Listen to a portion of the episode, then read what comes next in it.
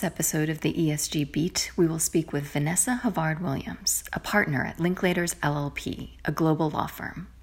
Vanessa leads the firm's global environmental and climate change practice groups and co heads the risk and resilience and crisis management teams. Vanessa, who is based in the UK, will discuss some recent regulation impacting sustainable finance in the EU. Welcome to the ESG Beat, Vanessa. Thanks so much for inviting me to participate, Amelia. It's really good to be here. So, this ESG beat will focus on sustainable finance and recent changes primarily in the EU. But before we get started, let's start with a description of your practice group, the Risk and Resilience Practice Group. So much of what we're talking about in this course has to do with both risk and resilience. So, can you tell us a little bit about uh, your work? So, risk and resilience is a cross practice uh, initiative at Linklaters which covers all forms of risk and helps clients engage with them from um, ethics and behavioral regulation through into sustainability. And as part of that, we coordinate the ESG offering of the firm again on a cross practice basis. So we work uh, with our corporate partners, we work with finance, we work in projects, and of course, we also engage in capital markets and in disputes. And that certainly makes sense to me because ESG is, of course, cross functional and it's not a discrete set of issue areas, but rather a process for overseeing risk as, as we've discussed in the past. So to have this cross-functional uh, practice group makes a lot of sense.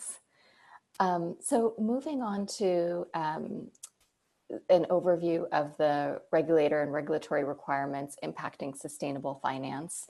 I'm looking forward to discussing some of the recent developments with you. But before we delve into that, can you give our audience a sense of the history of this space? How did investors and asset managers um, view their fiduciary duties vis-a-vis their portfolios in the past? We've been talking about fiduciary duties and sustainability factors for an awfully long time. Um, really, since the mid noughties, there's been a debate about whether it is appropriate to consider non financial factors like environmental and social risk um, as as an investor or as a trustee of a pension fund. And there was a long established feeling in the market that it was inappropriate, which was a misinterpretation or a broader interpretation of a particular case that arose in the 1980s in the UK. And during um, the last 10 years, there have been a series of reports by the Law Commission, which is um, a, a government established entity that reports on areas where legal developments are necessary. So the Law Commission has been asked on several occasions whether it is possible to, uh, and whether trustees should, consider environmental and social issues in the context of um, their investment policy and in making investment decisions. And in each case, the Law Commission has said where there is um, a, a, material risk, where there's a financial impact, then it's appropriate to consider environmental and social issues. If you are investing with the prime aim of creating a positive social or environmental impact rather than it being woven into your um, investment strategy as you know achieving good good sustainable returns. So if the aim is to produce something which is for the benefit of society that's different. For that you have to have the agreement of um, your pension fund members but where it is just a normal part of risk management, then the expectation is that you should take in these non financial factors in the same way as you consider any other risk. And so, in that regard, non financial is sort of a, a, misnomer, and this dichotomy or clear line between financial risk and non financial risk is um, a fiction in many cases. Would you? Yes, it is. Yeah, that's absolutely right. And, and actually, the wording is really unhelpful because it creates um, differences in, in our heads that actually, if you unpick it logically, don't exist. Would you say that the appetite by the regulators and um, the regulatory agencies to consider environmental and social risks more than they did, you know, decades ago has to do with the externalities? Um, that the externalities are in fact more tied to financial impact than they used to be? I think that is absolutely right. And we have seen in Europe really a real rush by regulators and by policymakers um, to start bringing back in those externalities and requiring financial institutions across the board really to start thinking about and articulating how they manage those risks. And that has been essentially driven from a financial stability uh, perspective. So now let's parse some of those changes out. Um, you described a rush uh, to, you know, having um, investors address the externalities of business on their portfolios. Can you describe the recent changes at a high level, and then we'll we'll go uh, to the impact on different constituencies next. At a very high level, what we are seeing is an expectation that climate change in particular is factored into governance, risk management, um, and strategy, including through scenario analysis. So essentially, there's an expectation that is really affecting initially the financial services sector, but increasingly listed corporates, that they will align and report in coming years uh, in accordance with the TCFD standard. And in the UK, we've seen announcements that that will be required in the next two years. Um, and we've also seen those requirements wrapped into supervisory statements in the UK by, by the PRA that apply to uh, large banks and insurers. And then separately, you're seeing much the same approach occurring in uh, the EU in some of the uh, regulation that's more focused on funds and on asset managers. Okay, so let's break those down into uh, different constituencies, starting with asset managers. Can you describe the specific changes that are impacting or uh, will impact in the near future asset managers in particular?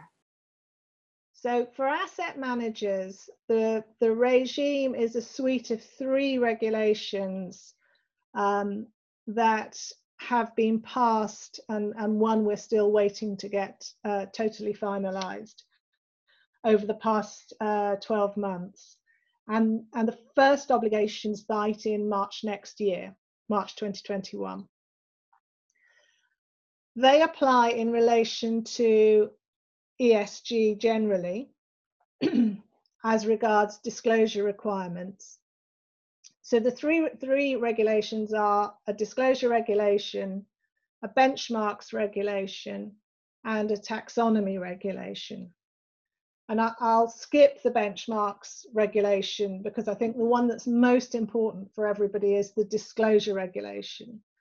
And the disclosure regulation requires um, financial market participants within the EU to have on their website an articulation of their approach to managing uh, sustainability in their investment decision making with a particular focus not just on positives, which is where we've seen ESG historically, but also how you manage adverse sustainability impacts.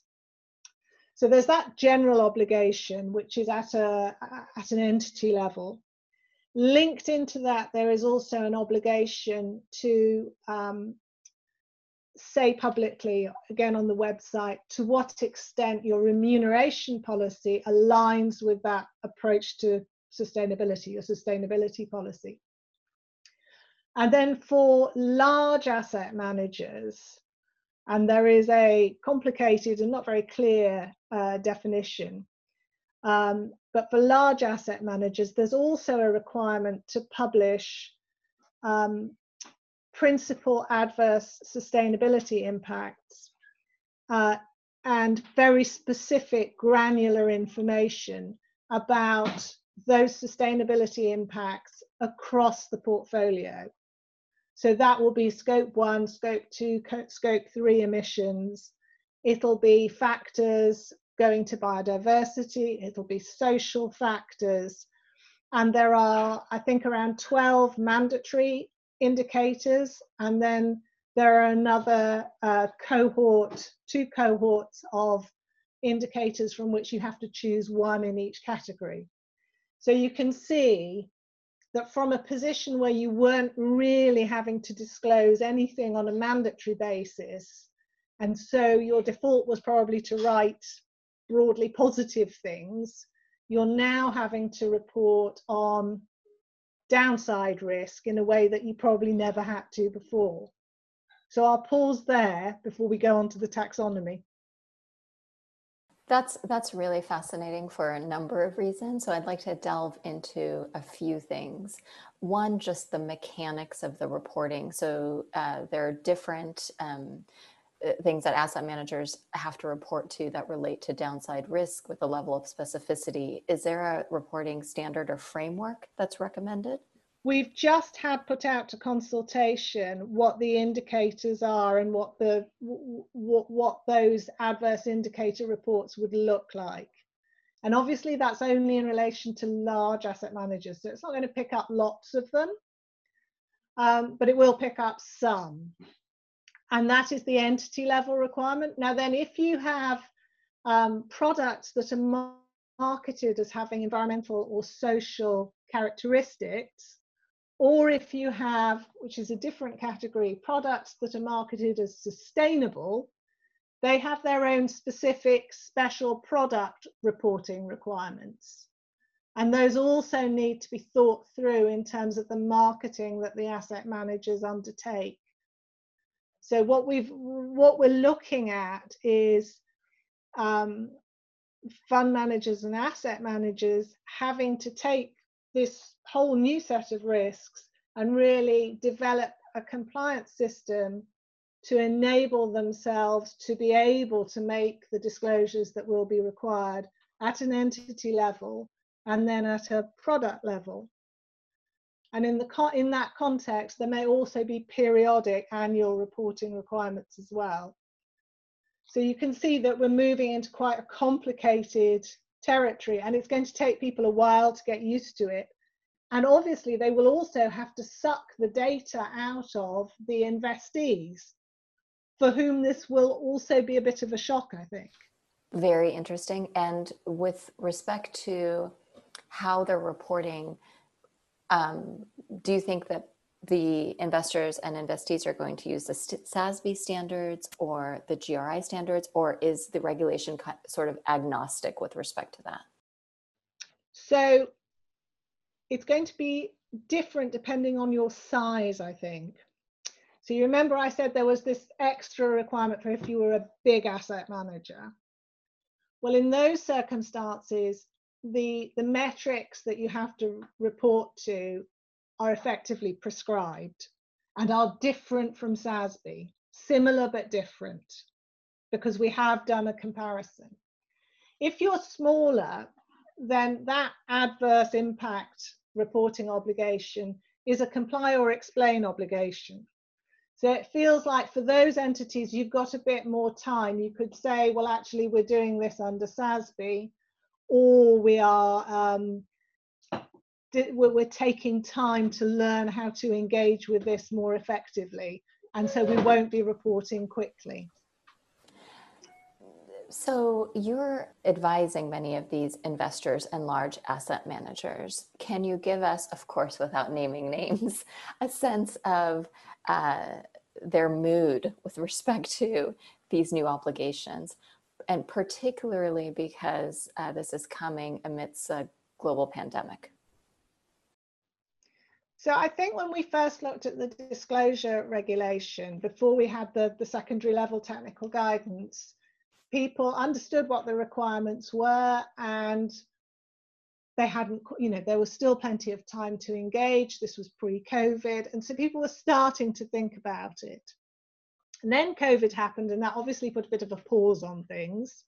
And then after that, we got the technical guidance with the principal adverse uh, sustainability impacts, which is the thing that looks quite scary, which is for, for the large entities.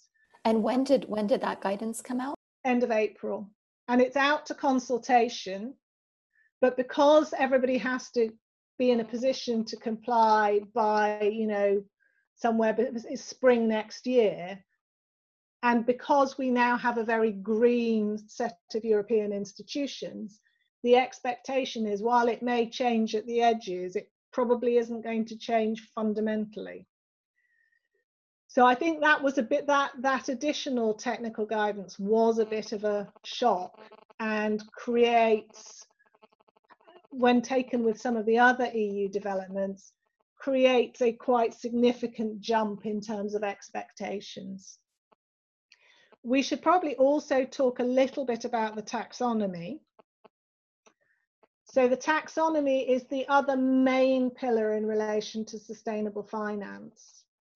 And that defines the economic activities that are um, likely to be still um, acceptable in a net zero world. So if you think of green as a spectrum, um, these are the very dark green ones. And if you think of, um, of an investment pyramid, at the base of the pyramid, you've probably got normal investments. In the middle, you've probably got investments that have previously been marketed as having environmental or social characteristics. And at the tippity top of the pyramid, you've got taxonomy compliant investment products. And, and those are picking up um, investments in renewable power, for example. The way that the taxonomy is defined is both by reference to climate mitigation and climate adaptation activities, and there's very detailed technical guidance on that. And then there will be other environmental characteristics for which there are similar technical guidance provided over time because this covers five different environmental criteria climate, water, biodiversity, circular economy, and pollution prevention and control. Um, now, the idea is that you, you qualify in your, in, in your climate adaptation or climate mitig mitigation limb, but then you have to show no significant harm to the other environmental criteria, and there is also a, a, social safeguards element, which requires that you that the activity is um, compliant with ILO standards, so International Labour Organization standards, and the UN guiding principles on uh, business and human rights. So getting to the taxonomy level is not just about the technical climate um, favorable activity, it's also about not doing any other harm at a significant level. So, with respect to these changes, we've talked a little bit uh, about the impact on the asset managers, and I want to make sure that um, we also benefit from, uh, you know, the breadth of your experience in advising banks and funds, and also corporates. Um, what is the impact on banks and funds, if you could just touch upon that. So, so funds who have a fund manager who is an EU regulated entity will be caught by the same regime as asset managers, except that they'll probably be small, so they won't have the, the, the adverse sustainability impacts uh, obligation, probably. Um, banks uh, are, are um, governed under different requirements. And, and what we're seeing is predominantly those requirements at the moment applying through the regulatory authorities. So in the UK, through the PRA supervisory um, statement that came out in April 2019. And through the concept of climate stress testing, which the Bank of England will look at, it was going to look at it next year. In practice, it'll move back a year. Um, and you're also seeing similar activity starting. Um, the, the Banque de France is uh, at broadly the same place as the Bank of England. Um, the German central bank and the Dutch central bank are also active, and there's a network of central banks who are developing guide, guidance on uh, financial stability and the approach they will take to regulating banks in, in their jurisdictions. Now, there are also developments happening at an EU level, but they're a little bit, bit, bit further behind. So there is, uh, there, there are capital requirements um, which will, where the directive envisages, actually it's a regulation, capital requirements regulation, where there is um, a review envisaged in, I think, 2025 as to whether there should be uh, additional requirements for um, exposure to brown assets as opposed to green assets. It, it's very broadly couched, but conceptually there's a marker down to have a think about that. And in Brussels, there has been quite a lot of discussion about if you have a green taxonomy, should you also have a brown taxonomy? Should you have uh, green reliefs uh, and brown penalties, but it's all very nascent at the moment. The, the ECB has just put out for consultation guidelines, um, and they're really just interpretative um, guidelines on considering these factors of financial stability for banks within the EU. So there's, there's activity, but it's sort of a softer form of regulation at the moment than what we're seeing for asset managers in future years. And just so it's clear for our audience, um, can you describe what uh, brown assets are? So brown assets are um, assets with uh, a high carbon footprint. Mm -hmm. Okay, so now um, we touched upon this a little bit as well, the impact on the corporates. And you said because the there's going to be so much pressure uh, for the asset managers to report with a level of specificity that's quite high, that is going to sort of trickle down to their demand for the corporates to report more. Um, can you say a bit more about that and then on other impact that you envision on corporates? Sure. Um, so what has been happening at a policy level is that European policymakers are effectively using the financial markets as a lever to affect change in the wider economy.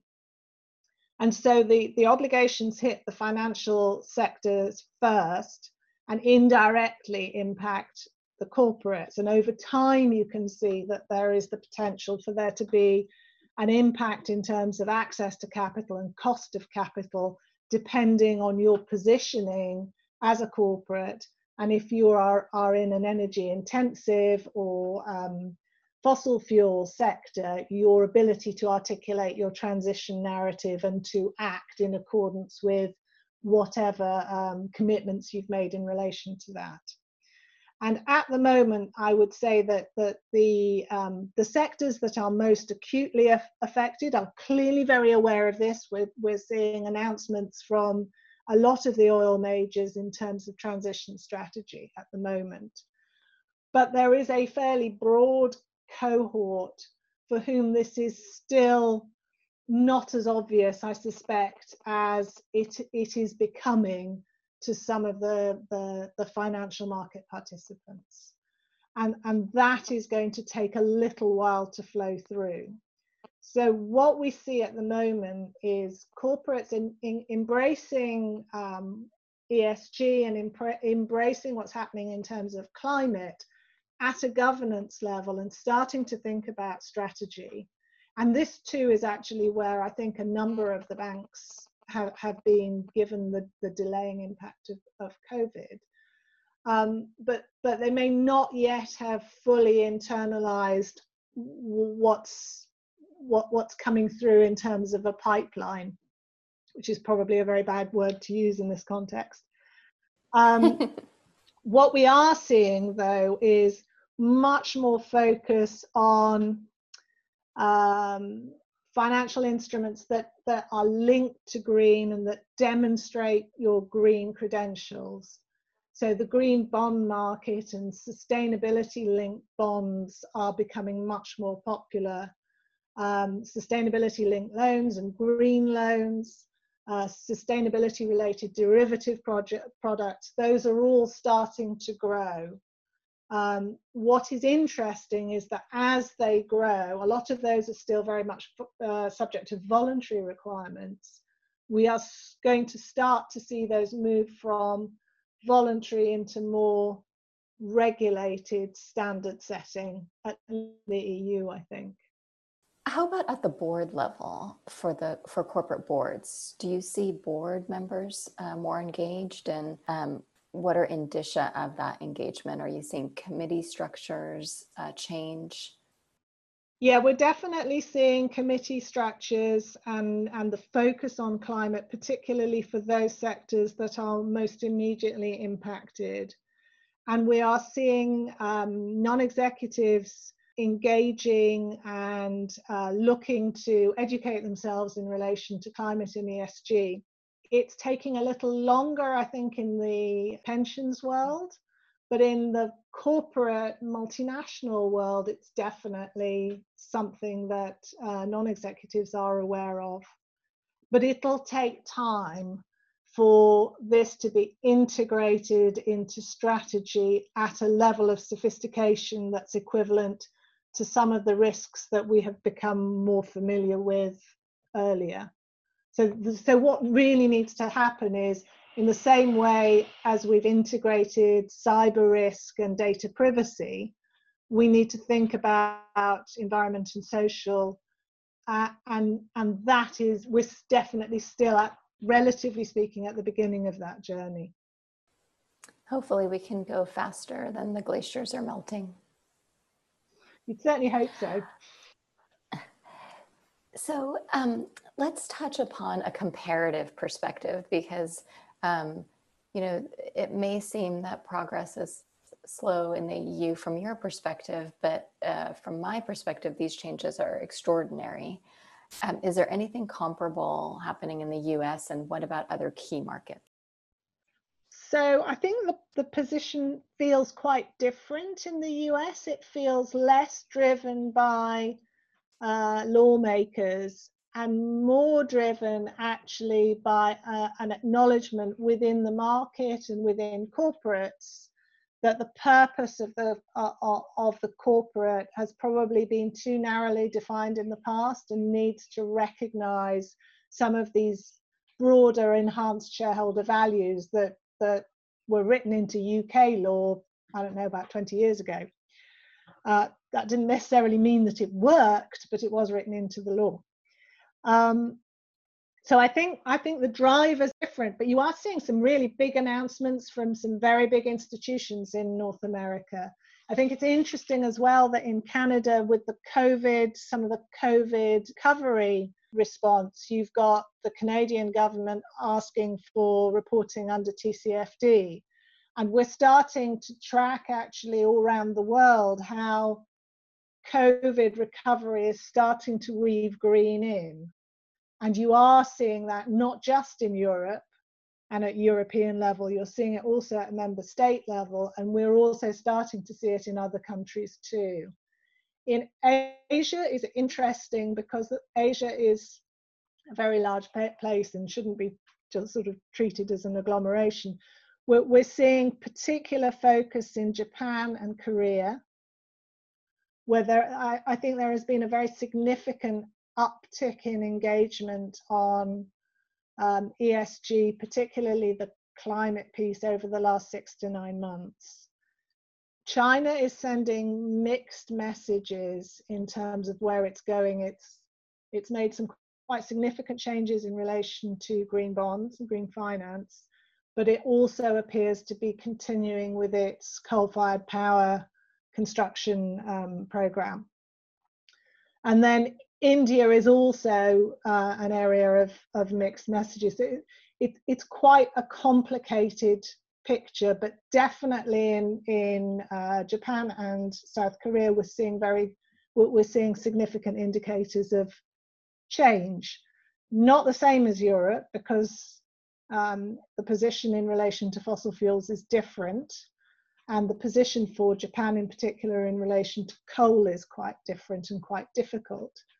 But there is a a clear shift from what I can see. I want to touch upon one thing because you advise so many companies in so many markets. Are you finding that companies that have a strong ESG function are navigating COVID any more effectively? And why do you think that is?